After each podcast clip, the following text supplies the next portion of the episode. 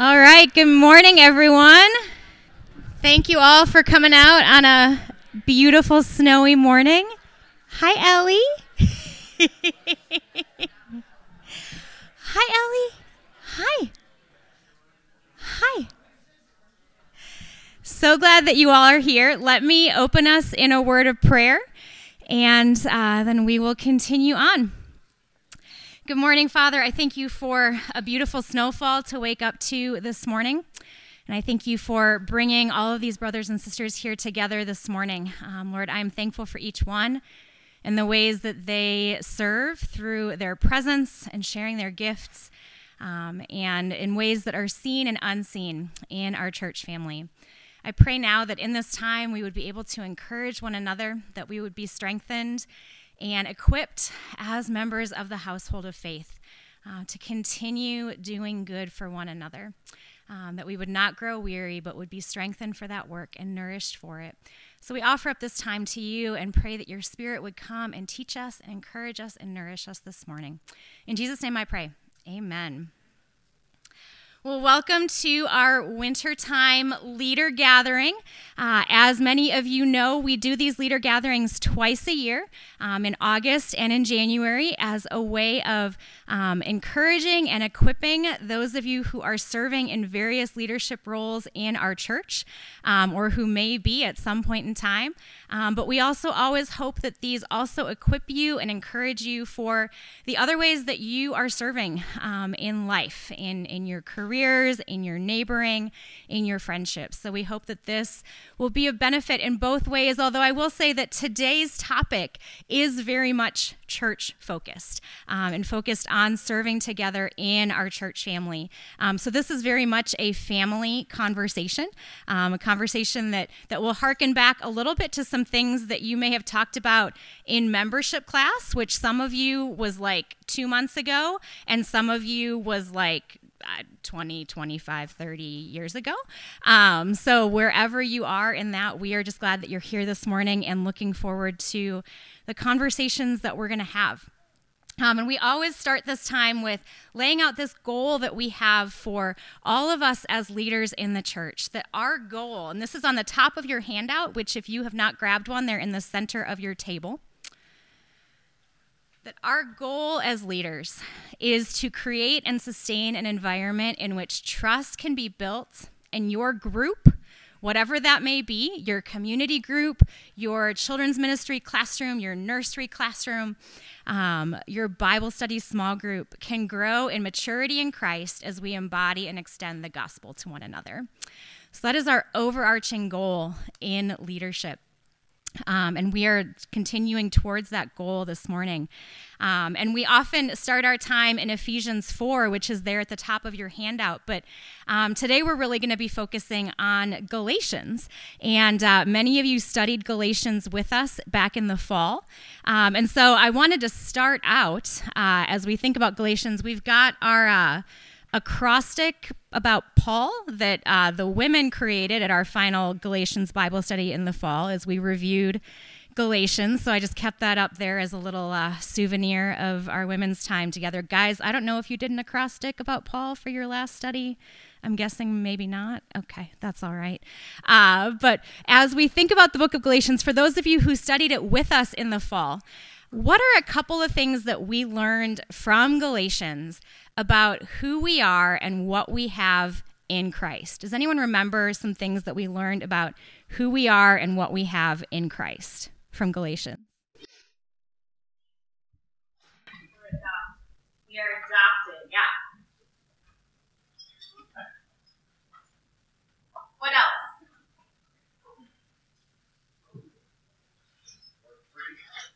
free.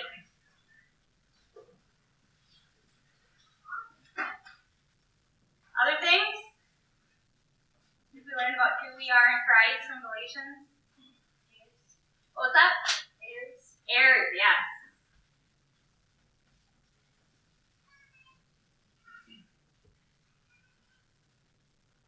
Justified in Christ.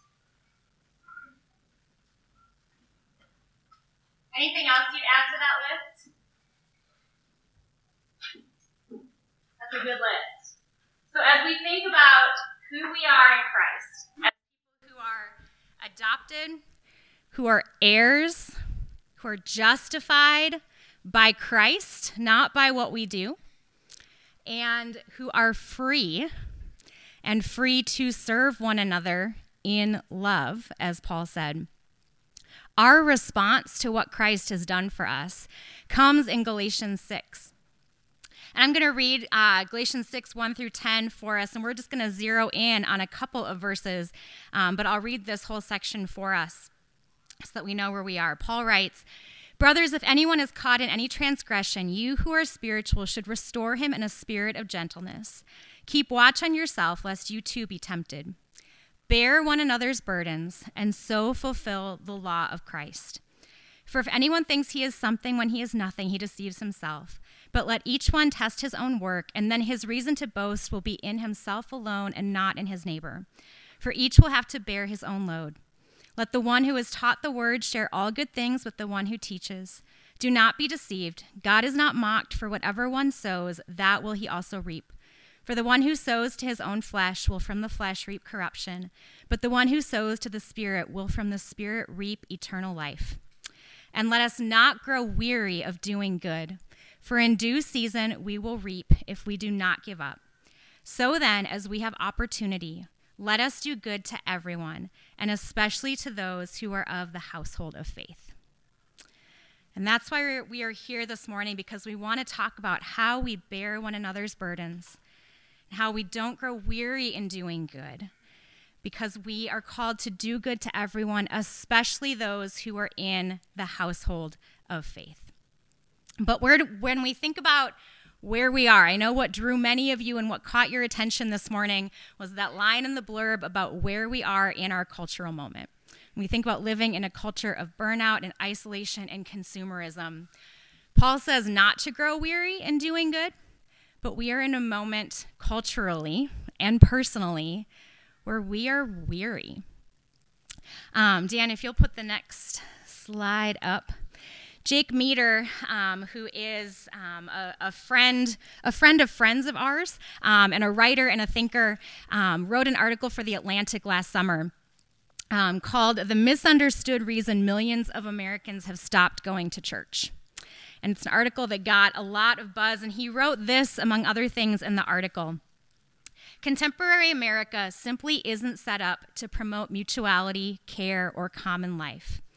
Rather, it is designed to maximize individual accomplishment as defined by professional and financial success. Such a system leaves precious little time or energy for forms of community that don't contribute to one's own professional life or as one ages, the professional prospects of one's children. Workism reigns in America, and because of it, community in America, religious community included, is a math problem that doesn't add up.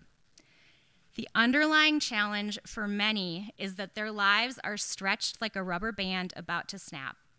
And church attendance, and I would add church involvement, ends up feeling like an item on a checklist that's already too long.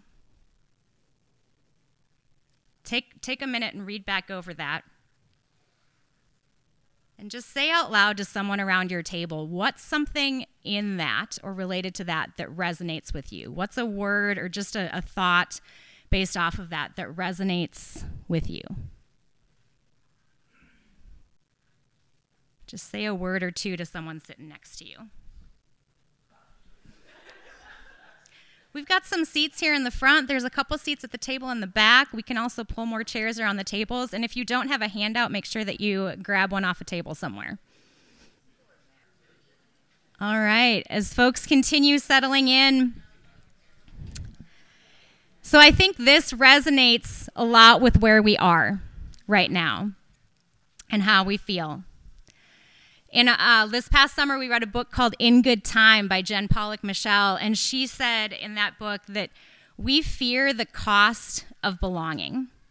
We default to resisting the demands of love.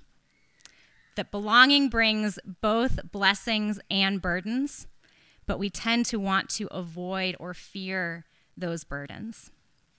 Jake Meador goes on to say, The problem in front of us is not that we have a healthy, sustainable society that doesn't have room for church. The problem is that many Americans have adopted a way of life that has left us lonely, anxious, and uncertain of how to live in community with other people. So, what he's saying here is it's not that everything else in our culture is so great that we're all getting our needs met and we are all healthy and thriving without church. saying we're struggling so much in our general culture and it is so broken that we don't have it in us to come and get what we need in the church community and to have our needs met and to be able to meet the needs of others in community in the way that we are meant to. And I think we feel that when it comes to thinking about the opportunities that are presented to us in the church. When you hear about opportunities to serve, when you get a text or an email from someone on staff, or when your community group host asks you to help out with something, when you hear a ministry spotlight on Sunday morning, what is it that goes through your mind as you hear those asks, as you hear about the needs, as you hear about the opportunities in front of us? In his book, You're Only Human, Kelly Kapic, who is a professor at Covenant College in Chattanooga, says talks about how he feels he goes he goes to a large church where there are constant appeals for help. And he says amid this cascade of appeals, I often see two kinds of response. On the one hand, some with tender hearts and active consciences try to figure out how much they can do, signing up for everything that is presented to them. As a consequence, they are racing down the road toward burnout. On the other hand, those who have experienced or witnessed burnout, or who are, who are already consumed by their personal lives, go to the other extreme. They shut their ears to the requests, sometimes claiming that the church is trying to do too much. Compassion fatigue has set in, so they don't end up helping with anything. They come to listen and leave immediately afterward, or they might even just stop coming. So we see those two responses either do everything or do nothing. Think for yourself which way do you tend to respond? Or maybe the better question is right now, in this season of life that you're in, which way are you inclined to respond? Do you tend towards saying yes to everything? Do you tend towards doing nothing, shutting your ears?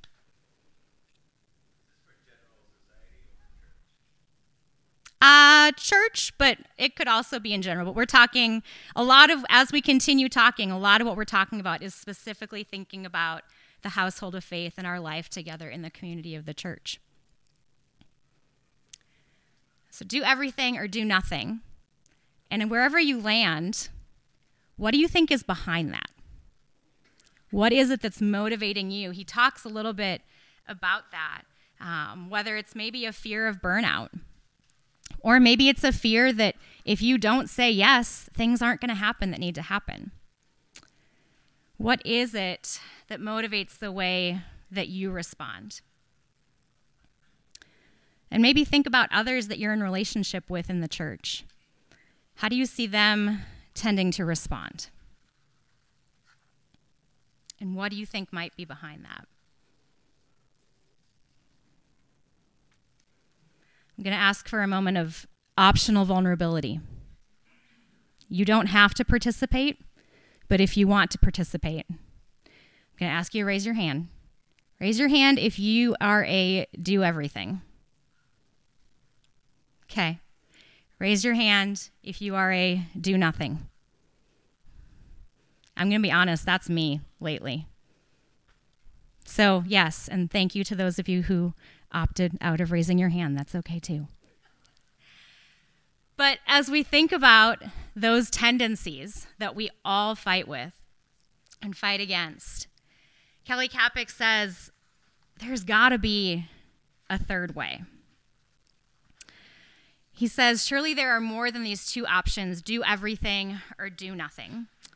To discover the third way, we need to recall that we are, by God's good design, finite creatures who must always depend on Him and on each other. We never graduate from such healthy dependence. These aspects of our being indicate another path which, rather than pursuing the exhausting race of personal accomplishment or the deadening act of shutting down, we instead encourage a community of belonging. I'm going to read that one more time. To discover the third way, we need to recall that we are, by God's good design, finite creatures who must always depend on Him and on each other. We never graduate from such healthy dependence.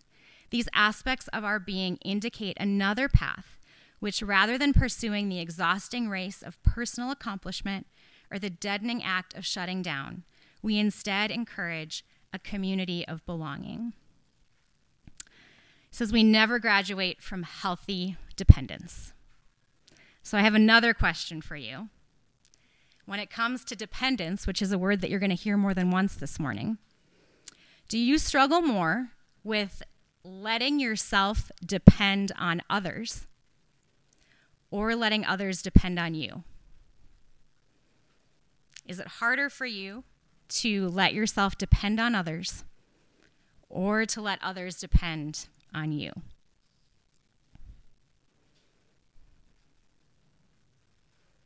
Your answers may or may not be similar to the do everything and do nothing. They truly may or may not be similar, but these are things that we need to think about what's going on inside of us as we think about what it is to be in community with one another. And as we think about that healthy God given dependence that we so readily resist and fight against, right? How many of you have kids who are in that stage of, I can do it myself, right? And a lot of us never leave that stage. So, as we think about what it means to encourage a community of belonging where we have this healthy dependence, that's where we're going to talk about what it means to be in the household of faith. Paul talks about the church. He uses a lot of different metaphors for the church, but one of them is the household of faith. So, for a good working definition of household, we're going to look at, um, we're going to revisit a book that we read two summers ago, The Life We're Looking For by Andy Crouch, um, who talks about household. He talks about what it is to be in community with one another as a household. And this is what he says A household is both place and people. Or maybe better, it is a particular people with a particular place. A household is a community of persons who may well take shelter under one roof, but also and more fundamentally take shelter under one another's care and concern.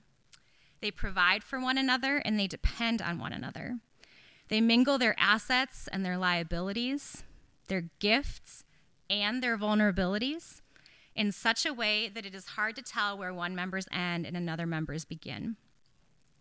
So, as a household is a place where we can channel our emotions and longings, be known in our unique depth of self, contribute to understanding and interpreting the world, and apply our body's strength and agility to worthwhile work. It's a place where we can invest ourselves deeply in others, come to care about their flourishing, and give ourselves away in mutual service and sacrifices, and sacrifice in ways that secure our own identities instead of erasing them in ways that secure our own identities instead of erasing them. It's so good that that's repeated in the last line there. So, this is the vision of what it means to be in a household. And if you look on your handout, um, and I think maybe on the next slide, we zero in on this section a place where we can channel our emotions and longings, be known in our unique depth of self, contribute to understanding and interpreting the world, and apply our body's strength and agility to worthwhile work. And if, if any of you recall from reading Andy's book, he talked a lot about what it is to be whole people, to be fully human. So if you look at these four aspects of being part of the household, a place where we can channel our emotions and our longings, that's where we tend to our hearts. Being known in our unique depth of self. That's the soul. Contribute to understanding and interpreting the world. It's engaging and caring for one another's minds. Applying our body's strength and agility to worthwhile work. So that's our strength. This look familiar? Heart, soul, mind, strength. What are we supposed to do with these things? Love the Lord our God with all our heart, soul, mind, and strength. And love our neighbors as ourselves. So when we think about doing good to one another in the household of faith, it's doing good as whole persons for whole persons. It's doing good as people who are heart, soul, mind, strength creatures for one another, for others who are heart, soul, mind, strength creatures. And we're tending to one another's emotional, relational, intellectual, and physical needs. And Paul, as Paul writes, both in Galatians and elsewhere, we are called to place a priority on doing that for one another in the household of faith. We are certainly called to do this for everyone that we meet in various ways, but we are especially called to do this in the household of faith. So, as we think about what is distinct about the household of faith, one of the big distinctions that we come to, and one of the things that we wrestle with in our cultural moment, is the difference between being consumers and being covenant keepers. So, when you think about consuming, we spend much of our lives as consumers of products, of media, um, of various things. Talk a little bit around your tables. What is something, think about a time lately where you have been shopping or where you have been watching something. What is something that you have consumed lately? Talk a little bit around your tables about just something that you have consumed lately. Just had Christmas, so you probably did some shopping. Maybe talk about your favorite Christmas gift or a Christmas gift that you bought for someone else. Aaron Butler wants to tell everyone about his new record player.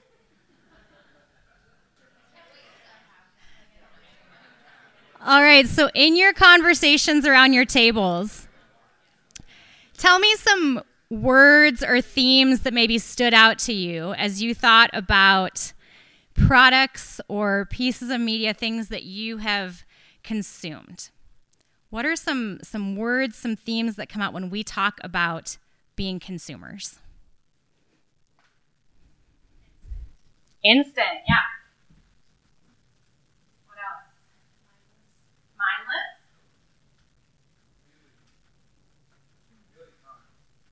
Killing time. Filling time. Interesting.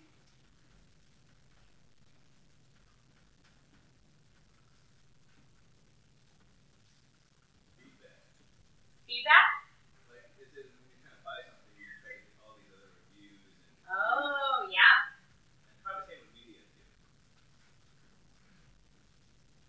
Yeah, think about that. Any podcast you listen to now, it's rate us, give us stars, write a review. Yeah, that's a big that's a big way of engaging and things something that is distinct about our consumerism, especially in this day and age. Yeah, anything else that you would add to this? Self gratification.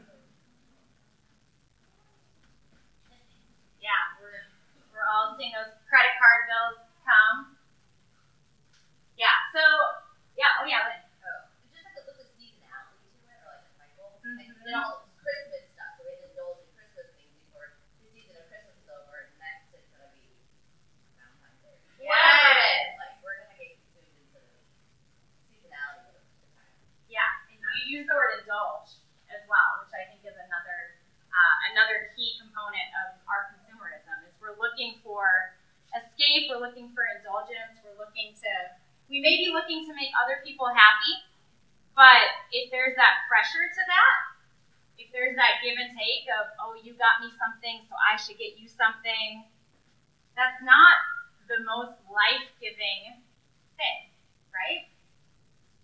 So, this is our consumer culture. And as we are spending a lot of our hours and our days as consumers, even thinking about, woo, what you said about feedback, that comes into play in classrooms. I know college professors who are just agonizing over the pressure of the feedback that they may or may not get from their students and the ways that that is going to impact potentially the future of their career and the way that that binds them because their students are coming in with this consumeristic mentality.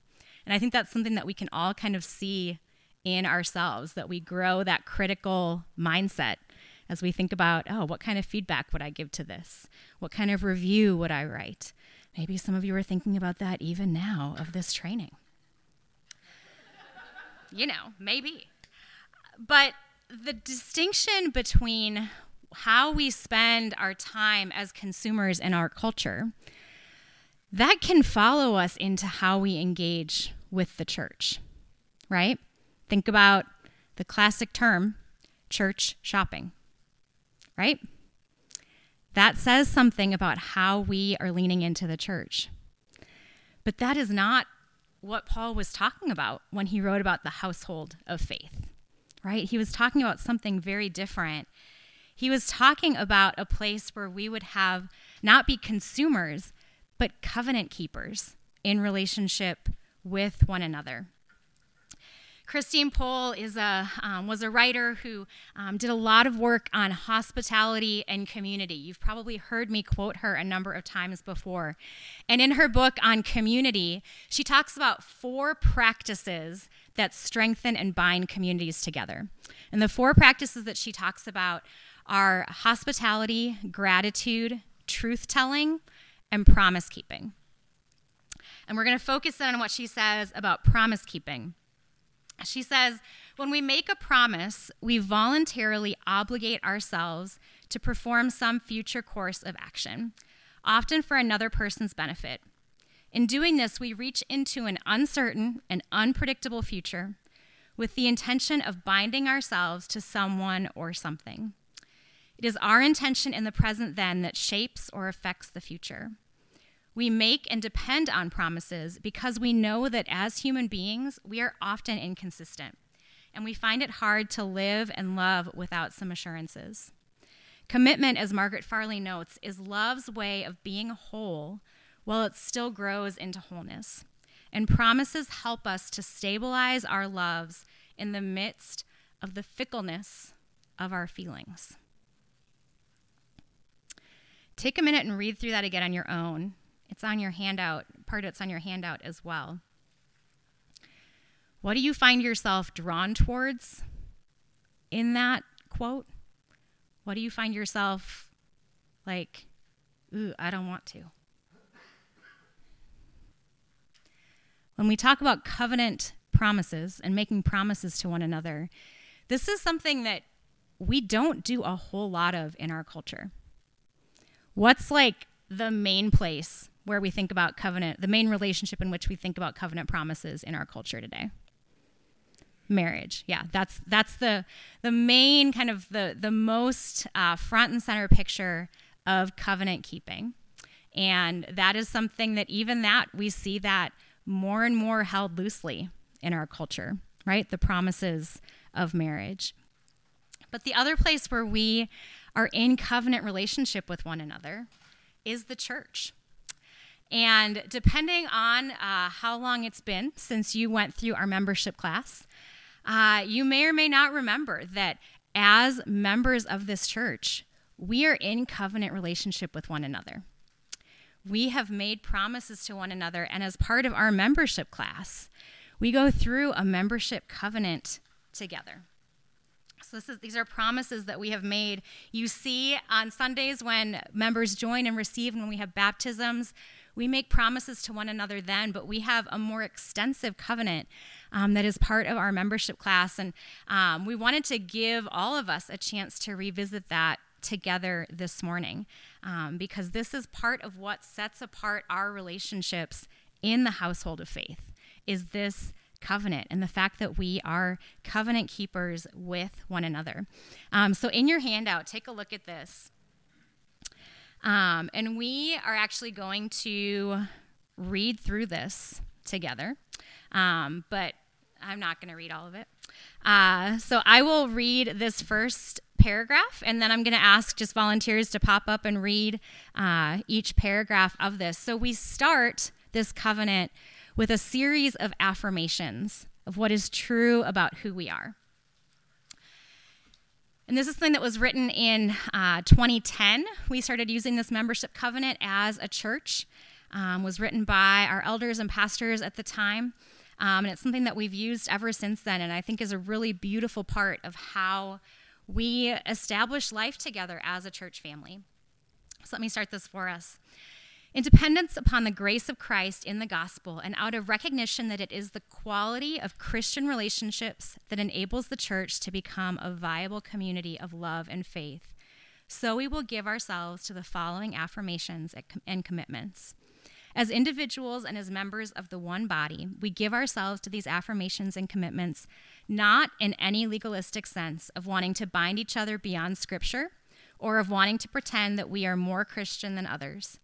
Instead, we humbly give ourselves to protecting the privileges that are offered to us as the people of God and to taking responsibility for our behavior and actions so that we might honor the Lord, lovingly serve one another, and draw others in. I affirm personal and daily trust in the gospel of Jesus Christ. What that means is will someone stand up and read that first paragraph?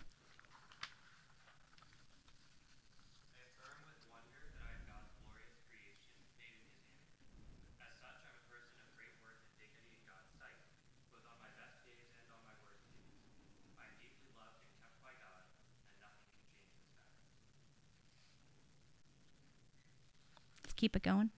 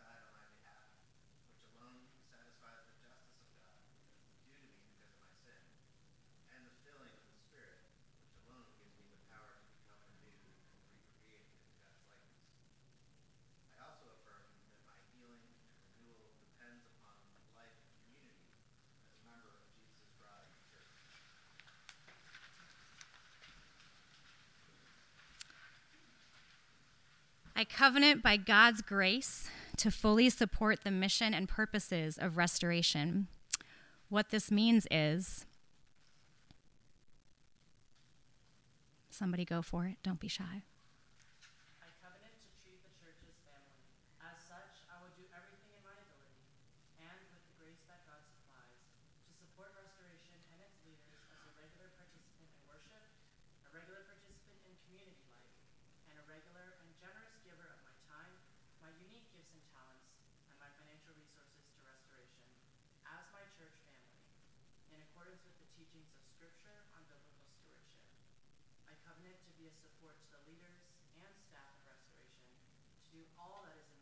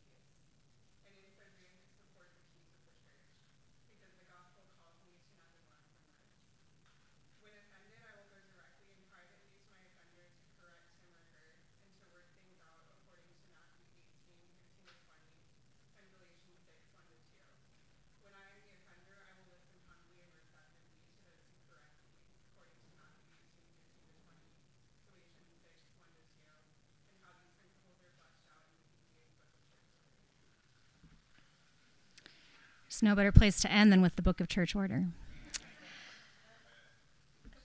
Thank you. Uh, you know, it's it's a beautiful thing.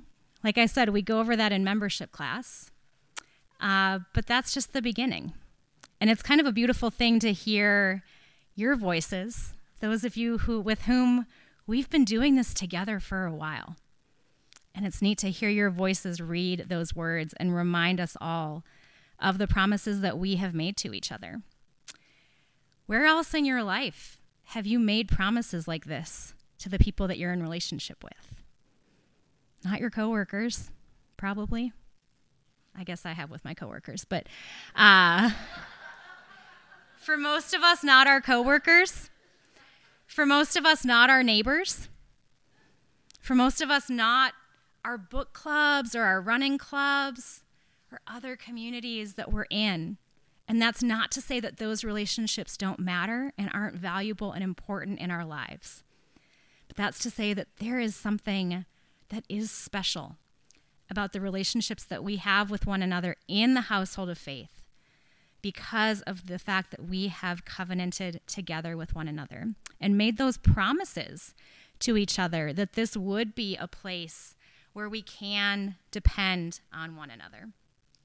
Kelly Kapic writes God created us for mutual dependence. Um, here, I'll just read this and then put the slide up, Dan. Thanks. Um, he says, God created us for mutual dependence and delight within a life giving community. That isn't merely a goal, it's how we are built.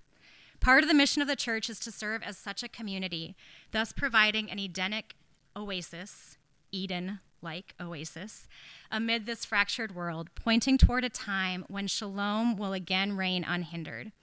No one person can be or do everything. But together, as the whole body of Christ, even in this broken world, we can recall each other and our neighbors to patterns of life that harmonize rather than conflict with the way God made us. Going to give you a chance to think about that again in just a moment, but I also want to read something else that Jake Meador wrote in his Atlantic article. He's laid out the issues with our cultural context the loneliness, the isolation, and the struggles that we're facing in our time. And he says, What can churches do in such a context? In theory, the Christian church could be an antidote to all that.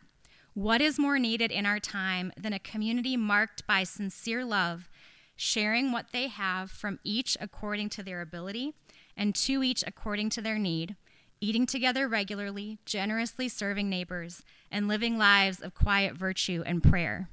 Does that sound like anything we read in our Bible reading plan this week? Anyone? Anyone? David? Acts 2. Yes, yes. I knew that David liked Acts 2 this week because he talked about it in the GroupMe where we talk about the Bible reading plan. Jake Meador goes on to say a healthy church can be a safety net in the harsh American economy by offering its members material assistance in times of need, meals after a baby's born, money for rent after a layoff. Perhaps more important, a healthy church reminds people that their identity is not in their job or how much money they make. They are children of God, loved and protected and infinitely valuable. So you can put that slide up, Dan. So this is what Kelly Kapic and Jake Meador say about the church. So the question for us to think about is how does the household of faith help us to be fully human heart, soul, mind, strength, when the rest of life may dehumanize us. Think about the patterns of life in our culture that conflict with the way that God made us. Our work lives, the rush of things, the disconnection, the isolation. Think about all the ways in which our culture would tell us that our identity is in our job or how much money we make or what we accomplish. The household of faith has the, the household of faith has the opportunity to speak something different. What's my next slide, Dan? Thank you. you can go back to that. So, part of how we do this in the church is by willingly bearing one another's burdens. It's what Paul talks about in Galatians 6 bearing one another's burdens and fulfilling the law of Christ. That might be the burden of raising kids. That might be the burden of caring for aging parents. Might be the burden of making major decisions or battling sickness. What does it look like? How do we bear one another's burdens in the church? And how do we do that in a time when we know that we are weary? We are all experiencing these things in our culture too. We are all experiencing this weariness. A beautiful picture of this that I recently heard um, of what actual, a very literal way of bearing the burdens of one another in the household of faith is from a guy named Kevin Chandler. Um, this is Kevin Chandler. He is a guy who has um, spinal muscular atrophy type 2. It's a disease that renders him unable to walk. So he typically gets around in a wheelchair. But Kevin has this great group of friends who wanted to help him travel the world. And so together they built a backpack with which you can kind of see in the picture on the right. That's a cover of the book that uh, Kevin and his friends wrote about their trip around the world, where his friends literally carried him on their backs hiking. They traveled through Asia, they've traveled through Europe, they've been all over the place. And so they are literally carrying their friend on their backs, literally bearing that burden. And I recently heard an interview that he did where he talked about kind of the early stages of developing this backpack and planning this trip with his friends. And he and a buddy, one of the guys who's going to go on the trip, went out for a short hike one day.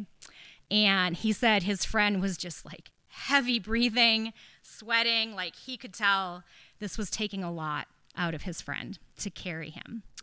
And they got back and you know, he he had kind of resigned himself. He was like, you know, I think this I think this guy's going to pull out. He's going to realize this is too hard. It's not going to happen. This dream's not going to get to be lived. But instead they got home and his friend said, "Well, good. Now I know I need to work out some more to get ready for this trip." And I think that is such a picture of what we are called to in burden bearing is that it is not something that we are necessarily born ready for. It's something that we have to grow and develop and build our burden bearing muscles to be able to bear one another's burdens. Just as Kevin's friends worked out and did whatever heavy lifting they had to do to get ready to carry him on their backs to have this adventure of a lifetime we have the opportunity to grow our muscles of burden bearing, which in a lot of ways, the past few years have atrophied those muscles for many of us, right? Like COVID messed with us in so many ways. It messed with our ability to do community. It put burdens on us that we were never meant to carry. Um, and it allowed us a kind of isolation and removal from each other that I think for a lot of us, these burden bearing muscles have atrophied. But to be able to bear one another's burden and burdens in the household of faith, to be able to do good to one another, we need to think about continuing to grow in those muscles and think about how we can also help others grow in that. Because as this, we are here at this leader gathering, in a lot of ways, we are preaching to the choir. But you all have people that are in your community groups that are maybe helping you out in children's worship that you're just sitting with on Sunday morning who maybe haven't had the opportunity to serve in the church yet. Um, and maybe you're in a place where you have the chance to say, hey, how about how can I help you grow your burden bearing muscles? How can I help you learn and grow and doing good to others in the household of faith? So as we think about that, um, there are several ways that that whether or not you're you're consciously aware of it, um, things that we have in place here that help us grow those muscles and that nourish us for that. Right? If you're doing uh, weight training, if you are building muscle, you need to be well nourished for that. Right? Right? I don't do this a lot, so somebody nod that that is a thing that needs to happen. So ways that we are nourished. Tell me, as you just think about our life together in the church, what are some ways that nourishment is available to us in the life of our church? Communion, yes. Did you say communion or community? Both. Okay. I gave away another answer. Yeah, communion. What else? Community. Thank you. Thank you. Thank you. What else? Bible study. Yes. Leader gatherings. Yes. Well done. Well done. What else? I got a long list. Meals. Yes. Yeah, sharing meals together. Other things that come to your mind? Sermons and prayer. Yeah. Testimonies, yeah, hearing one another's stories both on Sunday mornings and, and in other avenues as well. Yeah.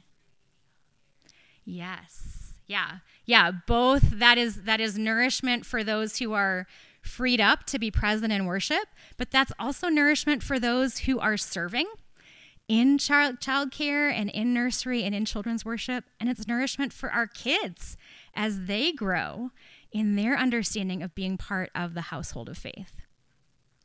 Yeah, all kinds of nourishment going on there. Other things that come to your mind? Music, yeah. Retreats, yeah, that time together Solitude, yes. Yeah. Yeah. Individual Bible reading and prayer, individual time with the Lord, and knowing that there are others who are doing that same thing alongside you in their own homes, in their own cars, on their own walks. Yeah. When we think about the, the whole of Sunday morning, as you guys have talked about so many pieces of that, the whole of Sunday morning is meant to be nourishment for us. Um, you know, and, and sermons are certainly one piece of that. Um, one thing that just we try to remind people of, obviously, if, if you are, for instance, serving in the nursery on Sunday morning, we can't uh, replicate the whole of Sunday service for you, but we do have our sermons recorded each and every Sunday um, so that if you are not able to hear the sermon because you're serving, um, you can listen to that at another point in time. Um, and hear and, and receive that nourishment in that way. Um, Sabbath rest. Sabbath rest is a way that we are nourished and a way that we push back against the rat race of our culture. And Sabbath rest includes community. It includes gathering in worship. It includes shared meals. Um, for some of us, it includes community group on Sundays that we get to rest together with one another with leader gathering training and resources um, where we're equipping you and want to, to help to um, train you up and equip you for that work of bearing one another's burdens. Um, and as we think about very specific things that you might be walking with people through, um, sometimes those are things that we can't do a massive training on, but we as staff, as elders, would love to just talk with you and say, hey, how can we support you as you walk with this church member through what they're going through? Um, how can we give you resources? How can we pray with you? Um, what can we make available to you? And as we serve, as we try things, um, having the opportunity to practice, to maybe try something. Maybe you haven't tried teaching children before, um, but there's the opportunity to try that, to learn, to grow, to maybe take a risk and, and see, you know, this, this could go badly, but it'll be okay but it could also go well. And it's something that I could learn and grow in and maybe even discover that I love and am gifted in. So we also have that safety and freedom to try things and maybe fail, but also but to fail forward, as Tasha Chapman taught us last year at Leader Gathering, um, and to grow in that. And another way that we are nourished in community for the work of doing good together is by promise keeping. We come back to that covenant keeping. Christine Pohl says promises and structures may constrain our behavior, but they also anchor us so that we can pursue what we most desire or value. The essential nourishment of healthy communities is fidelity to the thousand and one small demands of each day. It is an important insight that promise keeping and fidelity are fundamentally nourishing. They are life giving, not first of all troublesome or costly, but nourishing. We may feel like it's going to be troublesome or costly to make a promise to someone, to keep a promise to someone. But that is not the primary thing that it is. It is primarily nourishing. And we're reminded of, of what we are doing together as a church community when we look at our logo. This is our logo. And one of the things that we see when we look at this, those four dots in the middle, think about people coming together. Those are people gathering together, as we do here, as we're doing here right now. And then we go out to the various places, as you see kind of those little pathways out. We go out to different places. We come together to be restored, and we are sent out to pursue restoration in the places that we go to throughout the week. And then we do it all over again, right? We get to do that week in and week out. Every time that we are gathering together as a church community, whether it's on Sunday mornings, whether it's Bible study or community group, we are gathering together to be restored so that we can be sent out to pursue restoration. So that the relationships that we have here and the ways that we are growing in Christ together can help us to bear the burdens of everyday life and can help us to bear one another's burdens. But there's something else you may have noticed at the end of our um, covenant, or the end of the affirmations um, on our church covenant, that we talk about drawing others in. That that is part of our focus, not only to just focus in on the community that we have here, but to draw others in. And Christine Pohl talks about what's at stake with our life together in the church. She says the best testimony to the truth of the gospel is the quality of our life together. Jesus risked his reputation and the credibility of his story by tying them to how his followers live and care for one another in community. If we could cut through our complacency or despair, we might be shocked at what is really at stake here. The character of our shared life as congregations, communities, and families has the power to draw people to the kingdom or to push them away. How we live together is the most persuasive sermon we'll ever get to preach. I think that is illustrated really well in this video uh, that we're going to watch from our friend the barrister.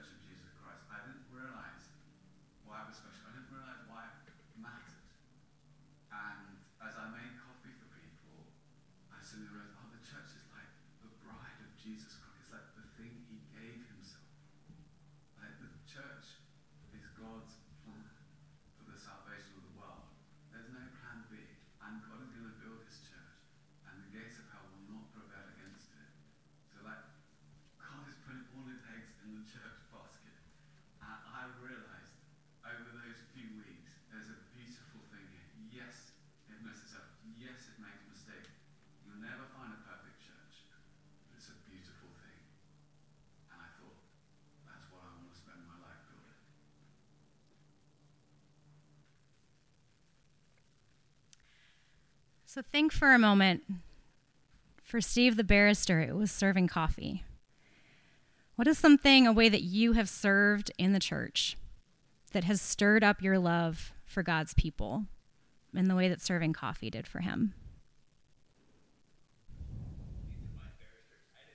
Lawyer, lawyer, British lawyer. What's a way that serving in the church has stirred up your love for God's people? Just think about that for yourself for a moment. And how might thinking about that encourage you to invite others into serving?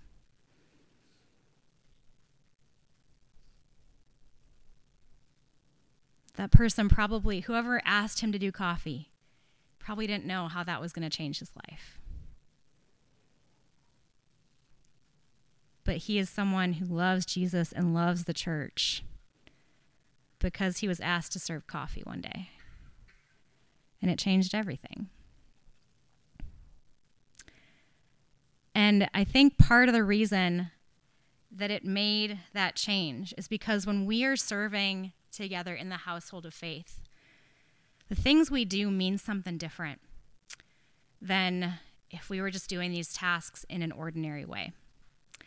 Think for a moment, jot down on your paper what are two or three tasks that you do in the course of however you serve in the church. So that might be practicing music, that might be changing a diaper in the nursery, that might be reviewing your children's worship lesson, might be sending yet another email to your community group. Jot down two or three particular tasks that relate to your area of service in the church. I need a volunteer to come up here and help me with something. Adrian, thanks for volunteering.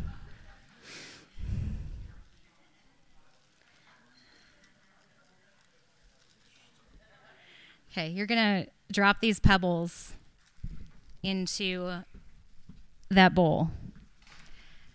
I need a few of you to call out one of the, call out the ta- one of the tasks that you wrote down and Adrian's going to drop a pebble for each task that you name. CG hosts. What's like a task that CG hosts do? Yeah, opening your house. Drop a pebble in the water.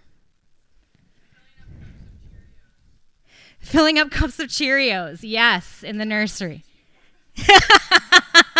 I mean, if that's how your CG rolls, that's great. Okay, drop a pebble for uh, filling up Cheerio cups. Wiping snot. Yes. Yes. Uh huh. Drop a pebble.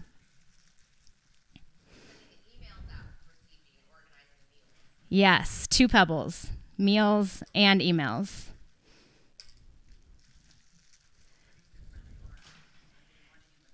Opening the front door on Sunday morning in the cold. What was that? Yeah, that should be five pebbles. You can drop an extra one for that because it's cold. One or two more? Reading?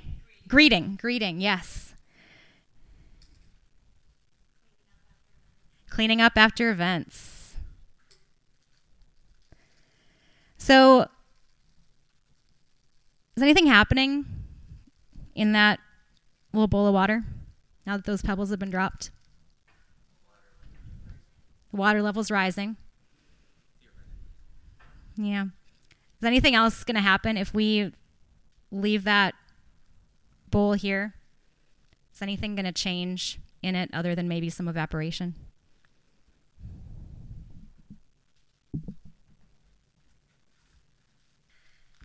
We've got some dirt and we've got some seeds. Because when Paul talks about doing good to one another in the household of faith, He's talking in agricultural terms of reaping and sowing. So we're not just dropping pebbles into the water. We're actually planting seeds. So So really nothing's happening there. So do you want to plant some seeds? Huh? Here. So drop a seed in for opening the door. Cheerios. Greeting. Snot. Out. Yes, you can't see you can't see them, but they're in there. I've got some too. So this is this is for the emails and the meals and the cleaning out.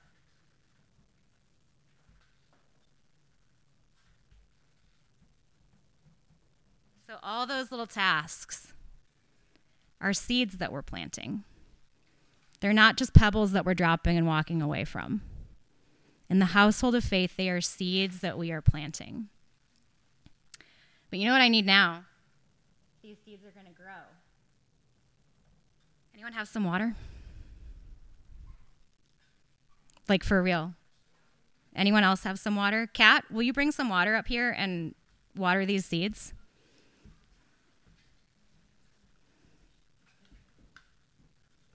Thank you. Beautiful.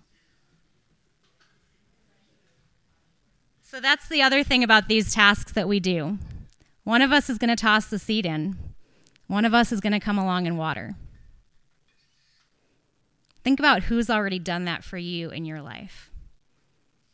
Think about the ways that you are a living, breathing tomato plant that has grown out of seeds that someone else planted.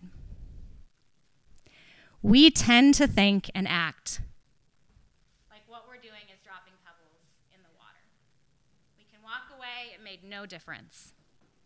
But what we're actually doing is planting seeds. And we're not going to see the difference right away. We're not going to see the fruit. And we can't actually control how the fruit's going to grow. But we can do our part to plant those seeds and know that in time, there will be growth that comes from that because of God's work. And as we invite others into that, we know that we are inviting them into, even if it's just making coffee, that is not just a pebble in the water, it's a seed being planted. Because there is something different that happens when we do good to one another in the household of faith. I'm going to read uh, that last quote again from Kelly Kapic about what we're made for. said God created us for mutual dependence and delight within a life giving community. That isn't merely a goal, it is how we are built. Part of the mission of the church is to serve as such a community, thus providing an Edenic oasis. That's garden language amid this fractured world, pointing toward a time when shalom will again reign unhindered. No one person can be or do everything. But together, as the whole body of Christ, even in this broken world, we can recall each other and our neighbors to patterns of life that harmonize rather than conflict with the way that God made us. So, as we think about doing good to one another in the household of faith, that's what we want to be about about tending this garden, about giving one another and any who come into this place and into this community a glimpse of something different than what the world offers us. As we keep those covenant promises to one another, as we do good to one another in the household of faith, knowing that those are seeds that are being planted and that we will get to see those seeds grow. We will get to see the fruit of seeds that others have planted. That's what we're experiencing in many ways in this room this morning. That I am blessed because of the ways that others have sown into you over the course of your life. And others will be blessed by the ways that you are sowing into the people into this in this room, the people in our church, the kids in our classrooms. That there will be fruit that comes from that. And that that is a blessing to one another and to the watching world. So, we are going to uh, transition in just a few minutes. Um, our next gen volunteers are going to go into the youth room with Zach and Abigail. Um, our community group hosts are going to stay here um, and meet with John. And uh, the rest of you are free to leave, free to hang out in the lobby, um, whatever you would like to do. Um, but we are going to close our time in prayer. Um, as we um, think about um, the labors that we are doing together. And just as I needed Kat to come and water these seeds, we need one another for these labors. We need one another to bear burdens together, to do good to one another so that we do not grow weary. We need to remind one another of what's true. We need to remind one another that we are not alone in this work. And we need to remind one another of who God is for us and that He is for us. Um, so we'll close with a portion of a liturgy for the labors of community from Every Moment Holy. Um, and I will read the non bold parts if you will join me on the bold parts, which in this slide are all at the bottom. I think the next slide is just me, and then the last slide is all of us. Um, so pray with me. Lord, may our acts of service and creation, frail and wanting as they are, be met and multiplied by the mysterious workings of your Spirit, who weaves all things together toward a redemption more good and glorious than we yet have eyes to see or courage to hope for. May our love and our labors now echo your love and your labors, O Lord. Let all that we do here in these our brief lives, in this our brief moment to love, in this the work you have ordained for this community, flower and winsome and beautiful foretaste of greater glories yet to come. O Spirit of God, now shape our hearts. O Spirit of God, now guide our hands. O Spirit of God, now build your kingdom among us. Amen. Amen. Thank you all for being here. Next gen can go to the youth room. Community group hosts, come on closer to the front. And the rest of you, if you will move on out to the foyer. Thank you.